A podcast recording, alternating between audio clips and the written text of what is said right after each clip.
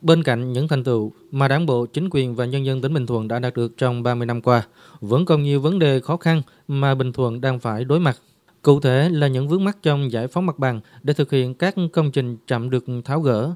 Nhiều dự án được chấp thuận đầu tư nhưng chậm triển khai, gây lãng phí nguồn lực đất đai. Bình Thuận vẫn còn nhiều điểm nghẽn gây cản ngại trong quá trình thu hút đầu tư. Cải cách thủ tục hành chính chưa đáp ứng tốt yêu cầu, nhất là trên lĩnh vực đất đai làm mất thời cơ, cơ hội phát triển trong bối cảnh cạnh tranh thu hút đầu tư giữa các tỉnh thành ngày càng cao.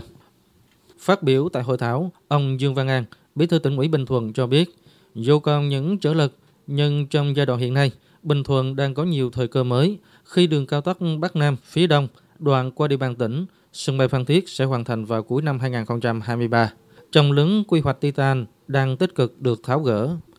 Tỉnh cũng đang báo cáo với các bộ ngành trung ương và chính phủ phân định các khu vực cụ thể và đưa ra một số khu vực trong vùng dự trữ khoáng sản Titan không phù hợp với vấn đề khai thác, dự trữ và phát huy một số tiềm năng khác như du lịch, đô thị, công nghiệp, nông nghiệp công nghệ cao để chuyển sang mô hình kinh tế xanh đối với vấn đề Titan và xem tài nguyên cảnh quan thiên nhiên ở vùng ven biển là một loại hình khoáng sản có khả năng tái tạo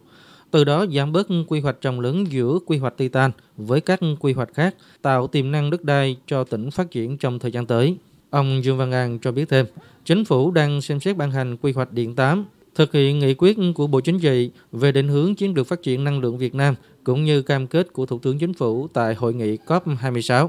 Chính phủ cũng đã khẳng định là sẽ tăng cái tỷ lệ công suất đặt của năng lượng tái tạo gồm điện mặt trời, điện gió trong đó có cái điện gió ngoài khơi mà điện gió ngoài khơi cũng như điện gió ở trên bờ và điện mặt trời thì tỉnh Bình Thuận là một trong những tỉnh có cái tiềm năng được đánh giá là lớn nhất Việt Nam.